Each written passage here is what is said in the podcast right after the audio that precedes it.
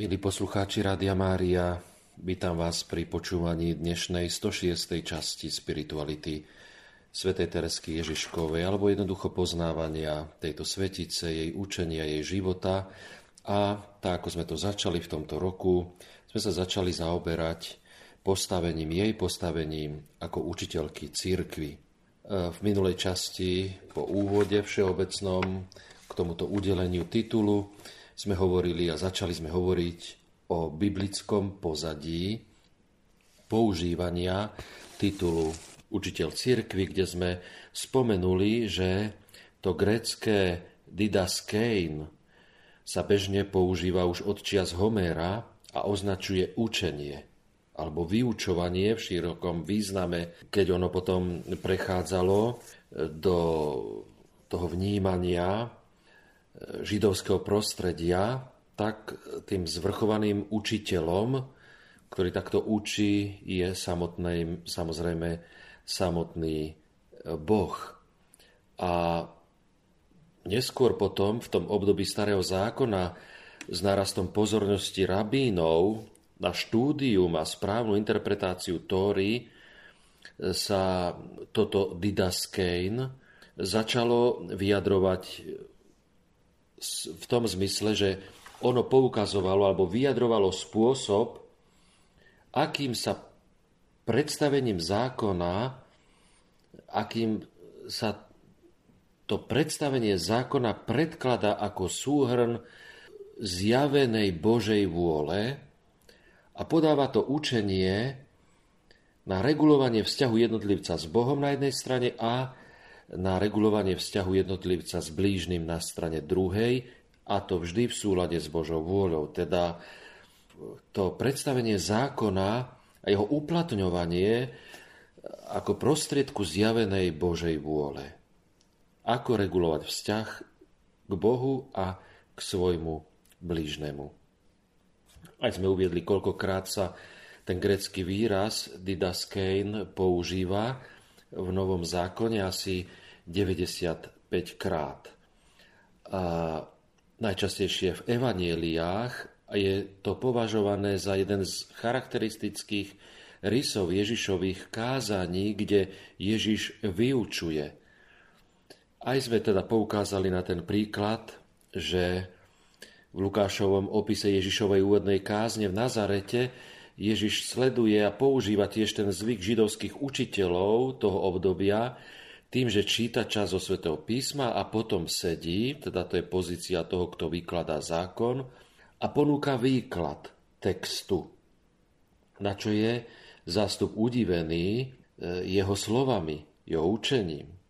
Aj sme spomenuli, že práve tá oficiálna vatikánska medaila, ktorá bola razená pri príležitosti Tereskynho doktorátu, ju tiež predstavuje ako tú, ktorá sedí a drží v jednej ruke, v ľavej ruke dvojitý obraz dieťaťa Ježiša a Svetej tváre s knihou na jej lone a pravá ruka je zdvihnutá s dvomi prstami vstýčenými s gestom či už teda učenia alebo žehnania. A keď sme teda spomenuli Lukášovo evanielium, opis tej Ježišovej úvodnej kázne v Nazarete, tak podobne v Matúšovom zase evanieliu máme opis Ježišovej reči na vrchu, kde Ježiš začína svoju kázeň tak, že opäť sa posadí a dlho ľudí vyučuje. Na Ježišovom učení nebola až tak významná táto jeho vonkajšia forma, teda to, že sedí, tak ako to v tom čase bolo vo zvyku, keď niekto učí, vyučuje ako rabín, ako človek z tejto pozície, tak to robí tým vo forme, že sedí, posadí sa, sedí, ale u Ježiša bola významná tá jeho, e, skôr ten fakt, že učil ako ten, ktorý má moc, ktorý má autoritu a nie ako zákonníci s ich dlhými kazuistickými analýzami, kde sa odvolávali na názory predchádzajúcich komentátorov. Ježišovo učenie naopak je učením, ktoré si žiadá rozhodnutie poslucháča a jeho totálnu odpoveď. Na toto on dáva v tom spôsobe učenia dôraz, než na nejaké intelektuálne dohadovanie sa o význame jeho slov a potvrdzovanie odvolávaním sa na predchádzajúcich komentátorov a podobne.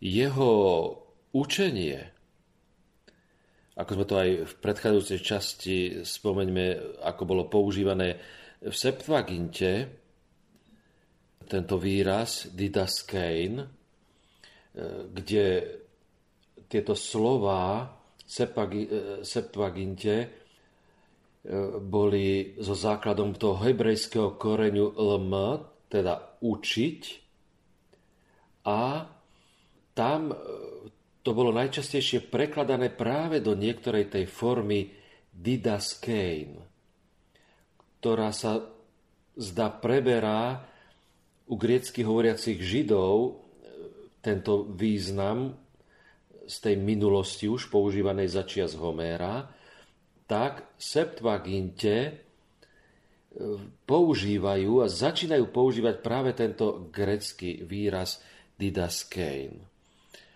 A to si žiadalo celú osobu, že sa to neobmedzovalo len na náboženskú sféru, kde to bolo akoby len ten hlavný objekt bol Božia vôľa v jeho vyhláseniach a požiadavkách, ale to Božie učenie na rozdiel od svetského konceptu sa týkalo teda celej tej ľudskej bytosti, celého človeka, nie len jeho intelektu, nie len nejakých jeho schopností a talentov, ale celej osoby, teda aj vôle.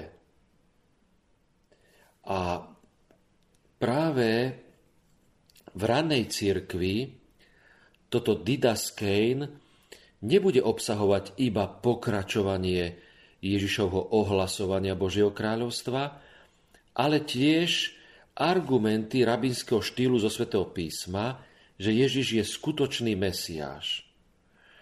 Teda už v tom ohlasovaní rannej církvy e, sa nielen používa, cituje to Ježišovo ohlasovanie, ale sa aj musí argumentovať, alebo teda sa argumentuje a opäť tým rabinským štýlom zo svätého písma, teda sa odvolávajúc na starozákonné pramene, že Ježiš je skutočný Mesiáš. V našom kontexte, keď sa zaoberáme týmto titulom učiteľ církvy a teda teraz tým biblickým pozadím, je významnejšie to použitie výrazu nie vyučovať didaskein, ale použitie výrazu didaskalos, učiteľ, v Novom zákone. Toto slovo učiteľ, didaskalos, sa objavuje v Novom zákone 58 krát a 48 krát je to v evanieliách. V evanieliách je použité 41 krát toto označenie učiteľ vo vzťahu o Ježišovi, keď sa o Ježišovi hovorí ako o učiteľovi a 29 krát sa používa v priamom oslovení Ježiša, keď teda je oslovovaný didaskále, učiteľ, učiteľu. Takže učiteľ je jedným z najčastejších Ježišových titulov v evanieliách. Hlavne ak počítame do tohto počtu e, aj oslovenie rabi, čo sa u Jána e, v prvej kapitole 38. verši rovná práve výrazu didaskalos. Evanielia nám bod po bode objasňujú vzťah medzi Ježišom a učeníkmi, ktorý korešponduje so vzťahom v tedajšom čase rabínskych žiakov, poslucháčov k ich učiteľom a že zástupy sa k Ježišovej chovali s rešpektom, s úctou patriacov učiteľovi. Pre ranú církev je Ježiš učiteľ a rabi. V súlade s Matišovým evanieliom 23. kapitola 8. verš, kde teda pán Ježiš hovorí, vy sa nedávajte volať rabi, lebo len jeden je váš učiteľ, didaskálos vy všetci ste bratia. Toto nám pomáha vysvetliť, ako hovorí Rengstorff, prečo apoštoli neprijali meno Didaskalos po Ježišovej smrti, hoci to muselo vyzerať zvláštne, že nový vodca skupiny Židov tak veľmi zahlbenej do štúdia písma sa tak nenazýval. Keď Pavol začal opisovať rozličné dary vložené do Kristovho tela, napísal, že v cirkvi Boh niektorých ustanovil poprvé za apoštolov, po druhé za prorokov, po tretie za učiteľov, didaskalos, potom sú zázraky, ďalej dary uzdravovať, pomáhať, viesť, dar rozličných jazykov, teda prvý list Korintianom, 12. kapitola, 28. verš. A znova teda, že on ustanovil niektorých za apoštolov, niektorých za prorokov, iných za evangelistov a iných za pastierov a učiteľov, aby pripravovali svetých na dielo služby na budovanie Kristovho tela, kým nedospejeme všetci k jednote viery a poznania Božieho Syna. To zase píše v liste Efezanom, 4. kapitola, 11. až 13. verš. Aj keď presné povinnosti a spoločenské postavenie týchto učiteľov nie sú úplne jasné. Zdá sa, že zastávali dôležité miesto v organizácii rannej komunity a zdá sa byť rozumné domnievať sa vzhľadom na židovskú prax, že ich povinnosti zahrňali učenie viery, vyučovať vieru a vysvetľovať sväté písmo.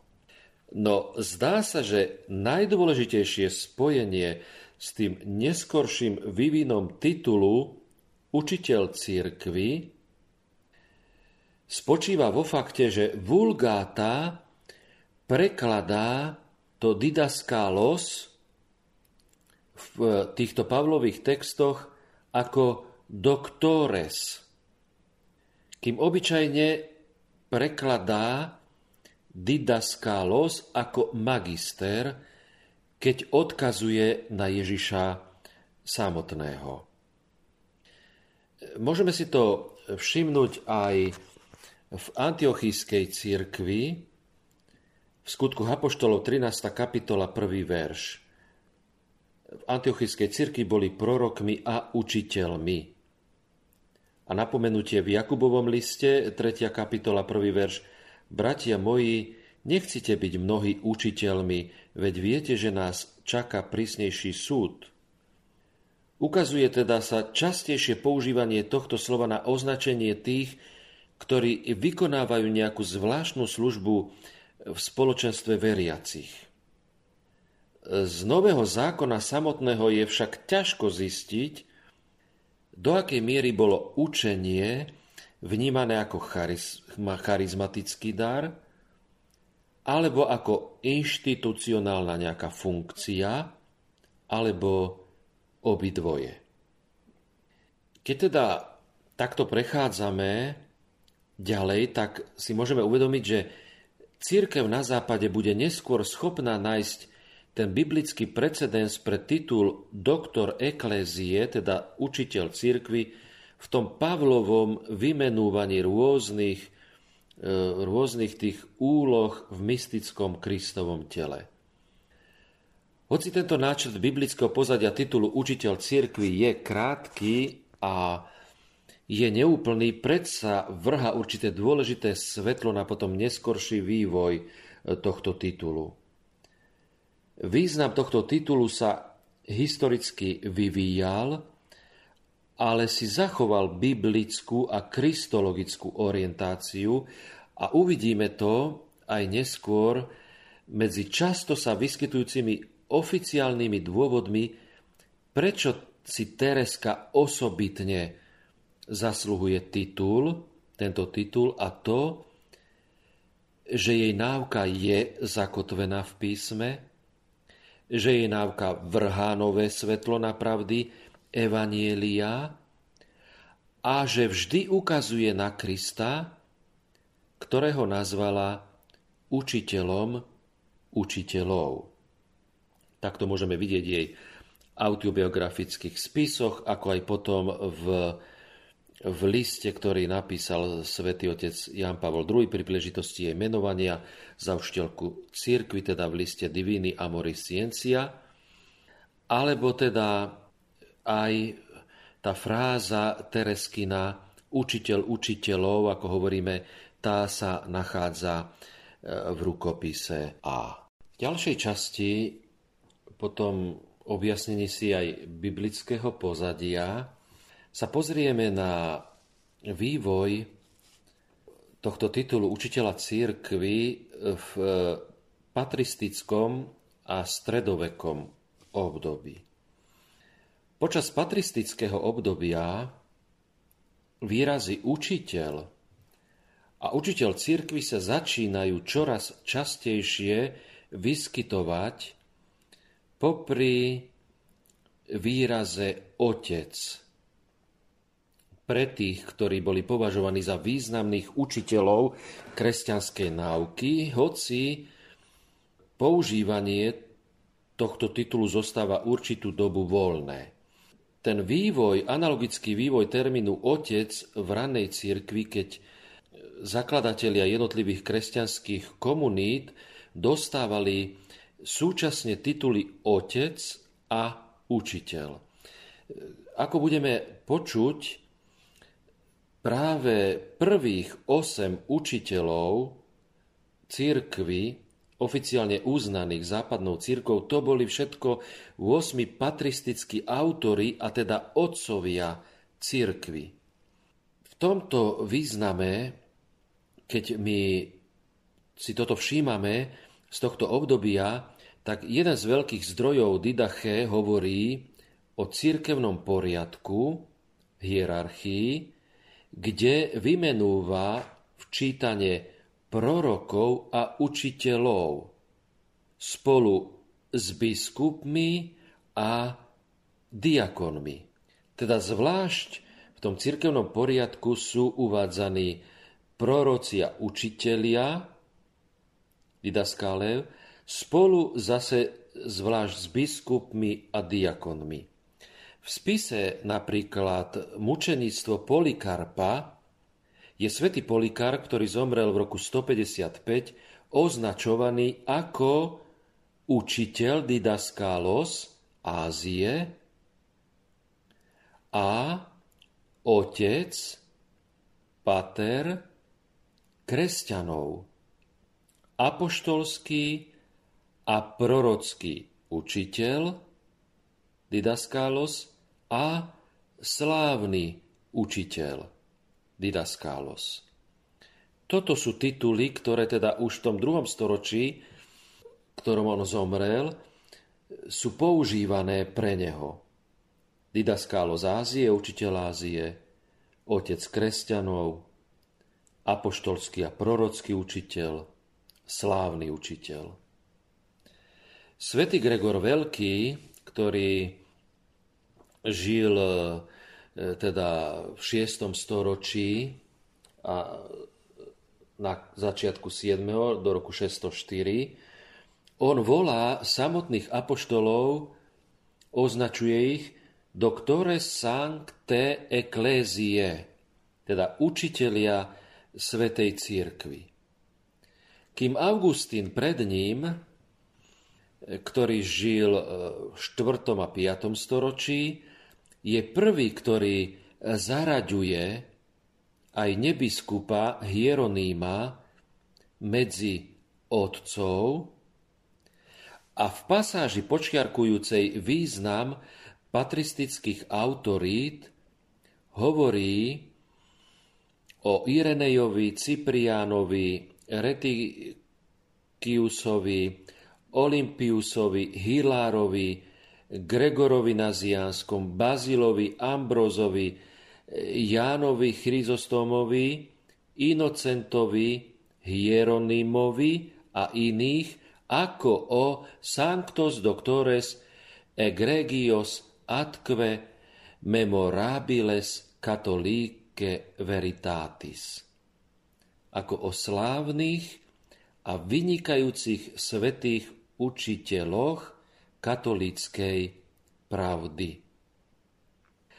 A zase vo svojom spise komunitóriu Vincent hovorí, ktorý zomrel ešte pred rokom 450, alebo teda opisuje niektorých tých patristických autorov ako doktorov a učiteľov církvy.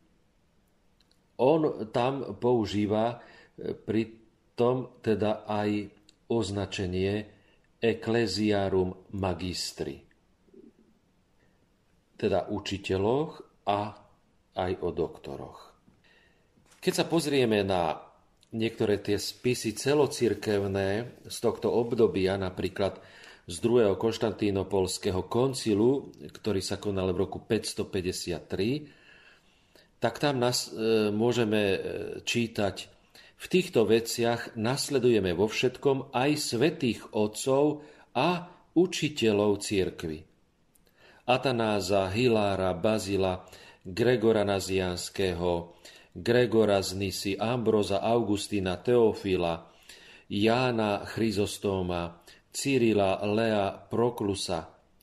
A príjmame všetky tie veci, ktoré vysvetľovali v presnosti právosti viery a na odsúdenie a na odsúdenie heretikov. Keď ďalej prechádzame v týchto storočiach, tak koncom 8. storočia sa už na západe uvádzajú štyri z týchto mien ako, ako najvýznamnejšie, preeminent, najvýznamnejšie. Prvá dokumentárna evidencia o tom sa nachádza u Bédu Ctihodného, ktorý zomrel v roku 735, ktorý píše takto. Potom, čo som zhromaždil diela otcov, Pokúsil som sa nazrieť, čo požehnaný. Ambros, Augustín, Gregor Naziánsky, apoštol nášho ľudu a Hieroným, interpret posvetnej histórie, povedali, čo druhí otcovia mysleli o slovách svätého Lukáša. A nasledujúci autory podobne identifikovali práve týchto štyroch, teda Ambróza, Augustína, Gregora Nazianského a Hieronýma ako štyroch veľkých učiteľov.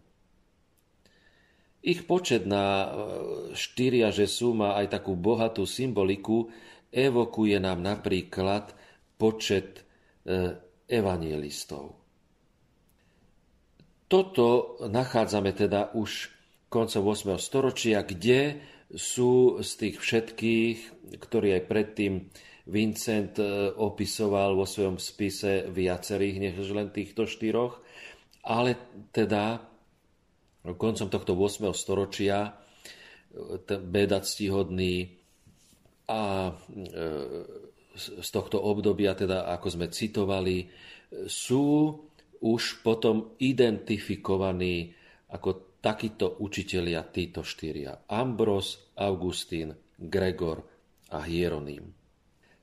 Prvé však oficiálne schválenie titulu učiteľ církvy prišlo až počas pontifikátu e, pápeža Bonifáca VIII s dekretom Gloriosus Deus, e, vydaným z bulou Sacrosancte Romane Ecclesie z 3. marca roku 1298. Tu pápež Bonifác nariadil dekretom, že liturgické oficium týchto štyroch svetcov a označil ich ako veľkých učiteľov církvy, ktorí vo svojom vznešenom učení odhalili tajomstva písma, rozuzlili úzly, teda odstránili zmetočnosti, čo bola veľká vec a veľký dar, veľká schopnosť odstraňovať zmetočnosti, Ďalej hovorí, osvetlili ťažkosti a vysvetlili, čo bolo neisté, bude slávené ako duplexné sviatky, podobne ako sviatky apoštolov a evangelistov. Teda pápež e, Bonifác 8. týmto dekretom týchto štyroch veľkých učiteľov cirkvy takto vyzdvihuje liturgicky, aby boli e, slávení ako sviatky. A ako zdôrazňuje Umberto Betti, toto nebolo ani tak oficiálne deklarovanie titulu učiteľa cirkvy, ako to bolo skôr pápežské rozhodnutie zdvihnúť liturgický stupeň týchto štyroch svetcov už uznaných pre jednoznačnú a jedinečnú dôležitosť ich náuky pre církev. A tak tu učiteľ církvy naberá liturgický, ako aj doktrinálny význam v tom zmysle, ako si církev pripomína a oslavuje svojich najvýznamnejších učiteľov po apoštoloch. On v tom dekrete to teda hovorí, že budú slávené ako duplexné sviatky, podobne ako sviatky apoštolov a evangelistov. A ešte raz si zopakujme tie dôležité charakteristické ich znaky, ktoré pápež vymenúva pri nich, že čo teda urobili, že oni vo svojom vznešenom učení, vo svojom vznešenom učení E, jeden z tých kritérií práve aj teraz pre učiteľa církvy je, že musí ísť o eminentnú náuku, teda o mimoriadnu e, v tom zmysle, že vyučuje, učí v tejto náuke tento kandidát, má túto akoby schopnosť, tento dar takejto, takejto výnimočnej, eminentnej náuky. A teda čo títo štyria urobili? Pápež hovorí, odhalili tajomstva písma, vedeli teda vysvetľovať tie tajomstva písma, odhaliť ich, rozuzlili úzly, teda odstránili zmetočnosti, ktoré vznikali v církvi e, vo výklade a vo rôznych oblastiach, teda odstránili zmetočnosti, ďalej osvetlili ťažkosti, a vysvetlili, čo bolo neisté. Teda vniesť svetlo, vedieť, vysvetliť, odhaliť tajomstva písma a vysvetliť, osvetliť ťažkosti, vysvetliť neisté veci, odstrániť zmetočnosti. To bolo to, čo takto veľmi je poukazované na týchto prvých učiteľov církvy, na ich výnimočnosť, že sú postavení teda v tom slávení liturgickom na úroveň sviatkov apoštolov a evangelistov. Všimnime si, že títo prví oficiálne uznaní učitelia cirkvy patrili skôr do kategórie vyznávačov než mučeníkov. A naozaj do dnešného dňa žiaden mučeník v cirkevnom kalendári nebol oficiálne nazvaný učiteľom cirkvy, hoci v liturgickom zmysle titul mučeníka predchádza titul učiteľa. Je akoby v tom liturgickom slávení vyšší ten titul mučeníka. To vysvetľuje fakt, že z oficiálneho zoznamu učiteľov absentujú takí patristickí autory ako Irenej a Cyprián, ktorí by sa inak zdali byť veľmi vhodní kandidáti tohto titulu.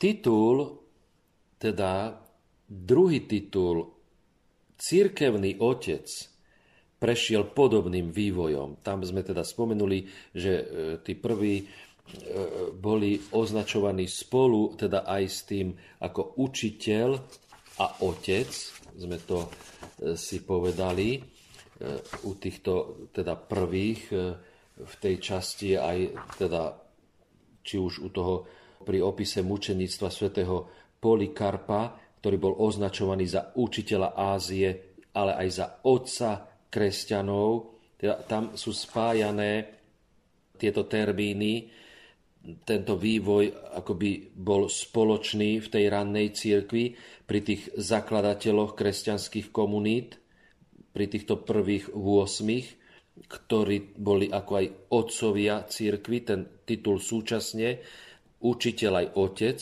pri týchto 8 prvých a le, ten titul potom cirkevný otec prechádza zvlášť vývojom, akoby sa oddie, odčlenuje od tohto titulu učiteľa církvy.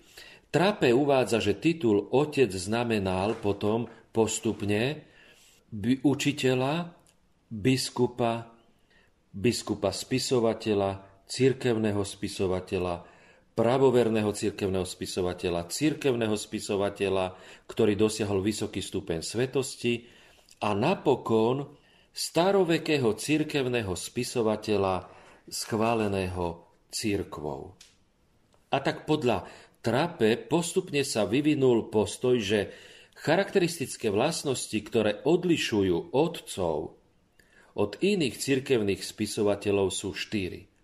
Starovekosť, pravoverné učenie, svetosť života a schválenie církvou. Stredovekí teológovia doširoka diskutovali o sakra doktrína, ako aj o charaktere autority, ktorou oplývali tí staroveky učitelia a doktory v teologických a doktrinálnych veciach. Tu poznáme najmä, že by sa očakávalo, že akékoľvek oficiálne uznanie nových učiteľov cirkvy sa vyberie z tých, ktorí sa už považujú za cirkevných otcov. Ale ten ďalší vývoj budeme vidieť neskôr. Pokračujme ďalej v histórii církvy, vo vývoji a pozrime sa na obdobie poreformačné, teda do tohto obdobia reformačného.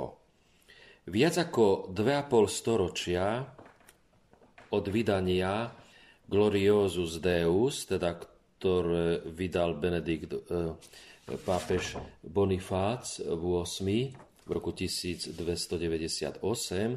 Latinská církev sa uspokojila so svojimi štyrmi učiteľmi. Svojimi prvými štyrmi učiteľmi, zopakujme si teda ich mená, že to bol Ambrós, Augustín, Gregor Nazianský a Hieroným. Vo východnej cirkvi vidíme ich záľubu v trojčnom symbolizme, ktorá mohla ich čiastočne inšpirovať v tom zmysle, že oni uznali im ich vlastných troch patristických učiteľov, didaskáloj. A to Bazila, Gregora Nazianského a Jána Chryzostoma. Teda my sme už tam mali Gregora Nazianského e, u týchto, ale oni teda ešte pridávajú, okrem tých štyroch, medzi ktorými je aj Gregor Nazianský, aj Bazila a Jana Chryzostoma. A Pius V potom včlenil e, týchto troch medzi spoločných učiteľov do breviára, vydaného v roku 1200, 1568, zrevidovaného podľa Tridentského koncilu a pridal ešte aj Atanáza, a tak vytvoril akoby symetriu štyroch veľkých učiteľov zo západu a štyroch e, učiteľov z východu. Pretože teda, ako sme povedali, ten Gregor Naziansky, e, ktorý bol v tej východnej cirkvi, e, bol spoločný aj v tej západnej a teda pridáva Pius V ešte Atanáza, aby boli štyria teda z tej západnej a štyria z východnej církvy, aby teda bola akási taká symetria. To už v tom čase poreformačnom, e, teda v čase e, zrevidovania aj podľa Tridentského koncilu a je to zase urobené v tej forme, že ide o vydanie breviára, kde dochádza k takejto úprave. Ale oveľa významnejšie dodatky potom priniesli ďalšie dve buly toho istého pápeža, ktorý zrevidoval breviár Pia V.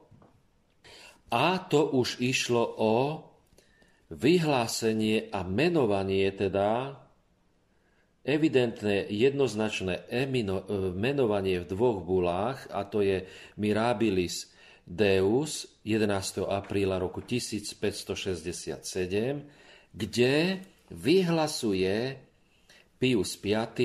Tomáša Akvinského za učiteľa církvy a ďalší pápež potom v roku 1588 zase vyhlasuje v bule Triumphi, eh, Triumphantis Jeruzalem Gloriam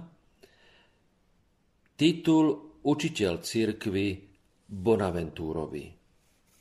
Áno, čiže my si tu môžeme teraz tak e, už postupne vidieť, ako sa rozširuje z tých štyroch e, potom na 8 a teraz e, týmito ďalšími búlami sú pridaní ďalší dvaja, Tomáš Akvínsky a Bonaventúra a máme teda v tomto čase, v tom 16. storočí, 1567 bola tá druh- 1588 bola tá druhá bula a je teda počet učiteľov církvy už 10. Tieto deklarácie teda vyzdvihli dvoch stredovekých teológov do tej istej posvetnej a liturgickej kategórie ako tých starovekých otcov a učiteľov. Tieto dve pápežské buly zaviedli akoby teda rozhodne už princíp, že tí, ktorí majú byť uznaní za učiteľov církvy, nemusia byť vyslovene patristickými autormi a ich dielo, ich učenie nemusí byť vyjadrené v štýle patristických textov. Teraz už mohli byť vybratí z tých, ktorí sa podobajú cirkevným otcom, a to teda v ich pravovernosti a svetosti, ale nemusia mať črtu antickosti. Teda sa posúvajú tieto hranice ďalej, že akoby teda nejde len o to prvé obdobie patristické, že by len z týchto mohli byť vyvolení, vybratí kandidáti na titul učiteľ církvy. Vo výbere ale týchto dvoch učiteľov vidíme aj počiatok ďalšieho trendu, a síce, že Dominikán Tomáš Akvinský bol vyzdvihnutý dominikánskym pápežom, si môžeme uvedomiť, teda Pius V bol dominikán a on vyzdvihuje Tomáša Akvinského, dominikána, za učiteľa církvy a zase Bonaventura, to bol e, Františkán, ktorý takisto je udelený mu titul učiteľ církvy Sixtom V, ktorý bol pápežom Františkánom. A v určitých krúhoch potom vznikol názor alebo túžba, že každá veľká reholná rodina by mala mať svojho vlastného učiteľa. V tomto období asi dva mesiace pred vymenovaním svätého Bonaventúru za učiteľa církvy bola kongregácii obradov formálne zverená úloha preverovať kandidátov doktorátu, teda tohto udelenia učiteľu církvy, a to apoštolskou konštitúciou, ktorú vydal e, pápež Sixtus V. Imenza Eterni Dei. On ňou teda organizoval rímsku kúriu a zároveň teda zveril úlohu preverovania kandidátov na titul učiteľa církvy kongregácií obradov. A tak táto kongregácia potom v tomto ohľade pokračovala a viedla dohľad nad procesom udelovania titulu učiteľ církvy takmer 400 rokov. Ešte môžeme sa pozrieť na moderné obdobie, kedy uvidíme ďalší vývoj, kedy pribúdajú ďalšie mená učiteľov církvy k týmto teda desiatim v tomto vývoji, o ktorom sme si povedali e, teda do tohto roku 1588, kedy bol teda pápežom Sixtom V. E, Františkánom, menovaný za učiteľa cirkvi Františkán Bonaventura.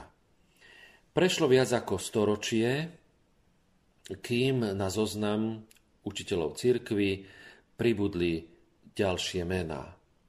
Toto, toto posledné bolo v roku 1588 a až v roku 1720 pribúda Anselm z Canterbury, o dva roky neskôr Izidor Sevilsky, potom o ďalších 7 rokov Peter Chryzologus.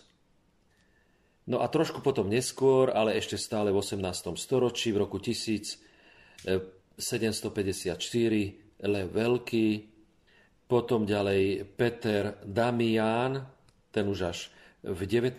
storočí 1828, o dva roky neskôr Bernard Sklervo a v roku 1851 Hilar Spoitiers, potom Alphonse Liguri, o 20 rokov a v roku 1877 svätý František Saleský a v roku 1882 e, sa vraciame opäť trocha späť a za učiteľov cirkvi sú, alebo tieto tituly sú udelené Cyrilovi Aleksandrijskému a Cyrilovi Jeruzalemskému.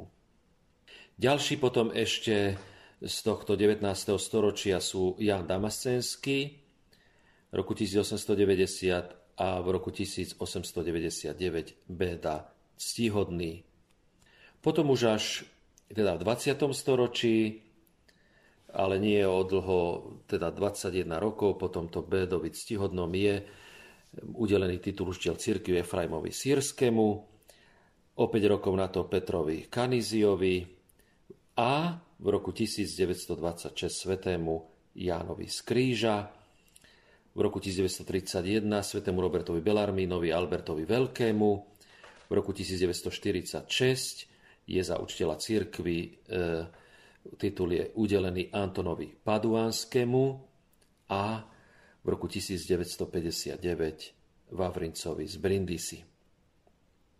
Tu potom dochádza k niečomu zvláštnemu, teda mimoriadnemu, keď zrazu sa prelomí akoby ten pohľad, že boli menovaní len muži. Vieme, že práve pri Tereske sme to spomínali, že už pápež Pius XI teda bol žiadaný o to, aby, Tereska, aby vyhlásil Teresku za včielku cirkvi, ale teda práve on oponoval tým jej postavením, že je to žena a až teda v roku 1970 sú za učiteľky cirkvy vyhlásené prvé ženy sveta Terezia Avilská, sveta Katarína Sienská.